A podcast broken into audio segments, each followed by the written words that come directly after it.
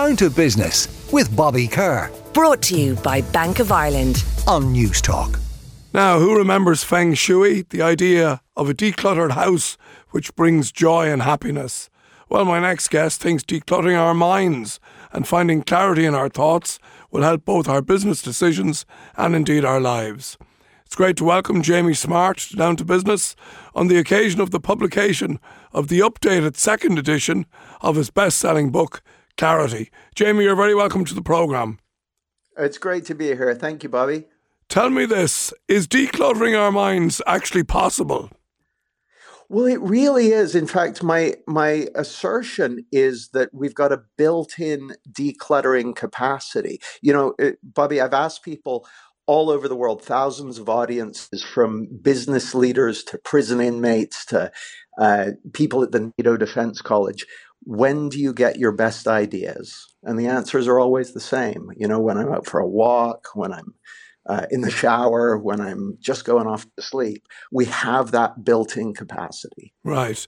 And is it just about focusing on what matters? Is that another way of, of saying it? Well, yes and no. You know, on the one hand, it totally makes sense for all of us to focus on what matters, but for the, especially for those of us in business, often we've got so many priorities and so many calls on our time and that sort of thing that it, it can be kind of overwhelming. I mean, if you imagine like a snow globe it, with all those things to focus on, it kind of shakes things up. And so, what we want to do is allow the mind to settle. Right. Okay. And am I right in saying that one of the pieces of advice that you give in the bus in the book is that um, success shouldn't be the end game? In other words, you're often told, you know, what does success look like? If you can visualize success, but you're almost recommending against this, are you? Well, on the one hand, it's great to know what you're aiming for, and goals are useful. There's nothing wrong with setting goals. But all too often, we have this idea of I'll be happy when. Like I've worked with lots of lots of business leaders who are working on exits, for instance. So they're trying to prepare their business for sale. And they've got the idea, oh, once I sell the business, then I'll be happy, I'll be able to relax, I'll be able to enjoy myself, all that sort of stuff. And so they're putting off enjoying their life, enjoying, you know, connecting with their families and enjoying uh, their day to day experience. And then when they sell the business, they suddenly they get that kind of initial rush of euphoria and then find themselves going kind of oh what next it's yeah. like it tends to be there, there's a famous piece of research bobby uh, on lottery winners and uh, uh, people who became paraplegic in accidents and they found that people who won the lottery a year after their lottery win there had been no effect on their happiness levels yeah. they were and same with the people who had become paraplegic. There, it had had huge operational impact on their lives, of course, but their levels of well-being hadn't changed. That's interesting. So, really, then, are we saying that success and the definition of success is a movable feast? So, it might be to sell your business this year, but next year you need a new success, or, or well, I'm going to say, like, I think it's definitely a movable feast, but I'm going to say that it's a moment to moment thing. Like, you know, it's funny. Uh, I've I've worked with people who uh, who say, you know, I was happiest when I was just starting my business because then they're kind of they're they're engaged in the moment and what they're doing and they're creative and they're experimenting and that sort of thing so yeah it totally makes sense to have other objectives and new things to work on and that sort of thing. But what i'm saying bobby is that that happiness and well-being and fulfillment and a feeling of successfulness they're not somewhere to get to. They're a means of travel. I mean the the, the big turning point for me. I uh, back in 2008, I got my business running on autopilot, and I was off to uh, Canada for a mini retirement, a three month ski holiday.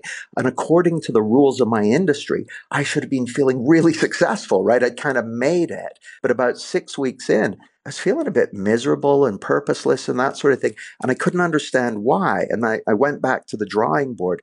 And what I discovered is, well, a few things. The first was everything I've been looking for outside of me. It's already there within. Now, I'm not talking about, you know, hitting the numbers and uh, cool wristwatches and stuff. I'm talking about the feelings of fulfillment and successfulness and resilience and well being and meaning. They're, they come from within us, not Yeah. from outside. And, it's, and we live in a world where we're kind of indoctrinated, if you like, through you know the brilliant brains of advertising and that sort of thing, to believe that once I get that number, or once I buy that possession, or once I uh, achieve that result, then I'll be happy. But it's funny, you know, Bobby. They did a, a study of uh, Olympic gold medal winners, and they found that people who won the gold uh, fell into two camps in the years after their Olympic win half of them went on to be really successful in business or start charities or being mentors and that sort of thing and had beautiful lives. But the other half sank into drug addiction, alcoholism, depression, and that sort of thing. And the difference between those two groups, and we're talking about people at the highest level the difference between the two of them is the ones who sank into alcoholism, depression, etc. They'd been running a motivation pattern, which is, I will feel successful when I achieve the goal. Yeah. And they'd done it all the way through their lives. Like, first of all, it had been, I guess, you know, once I win this tournament, then it had been once I win the counties, then it had been once I win for my country. Then they got to the goal. Well, once you win the gold, there's nowhere further to go on that track. Yeah. So it, it's a very natural thing for us where we're, we're fooled not just by advertising, by our own neurologies into believing that happiness and well-being and successfulness and fulfillment are external and distant, but actually they always and only come from within 100% of the time. Yeah.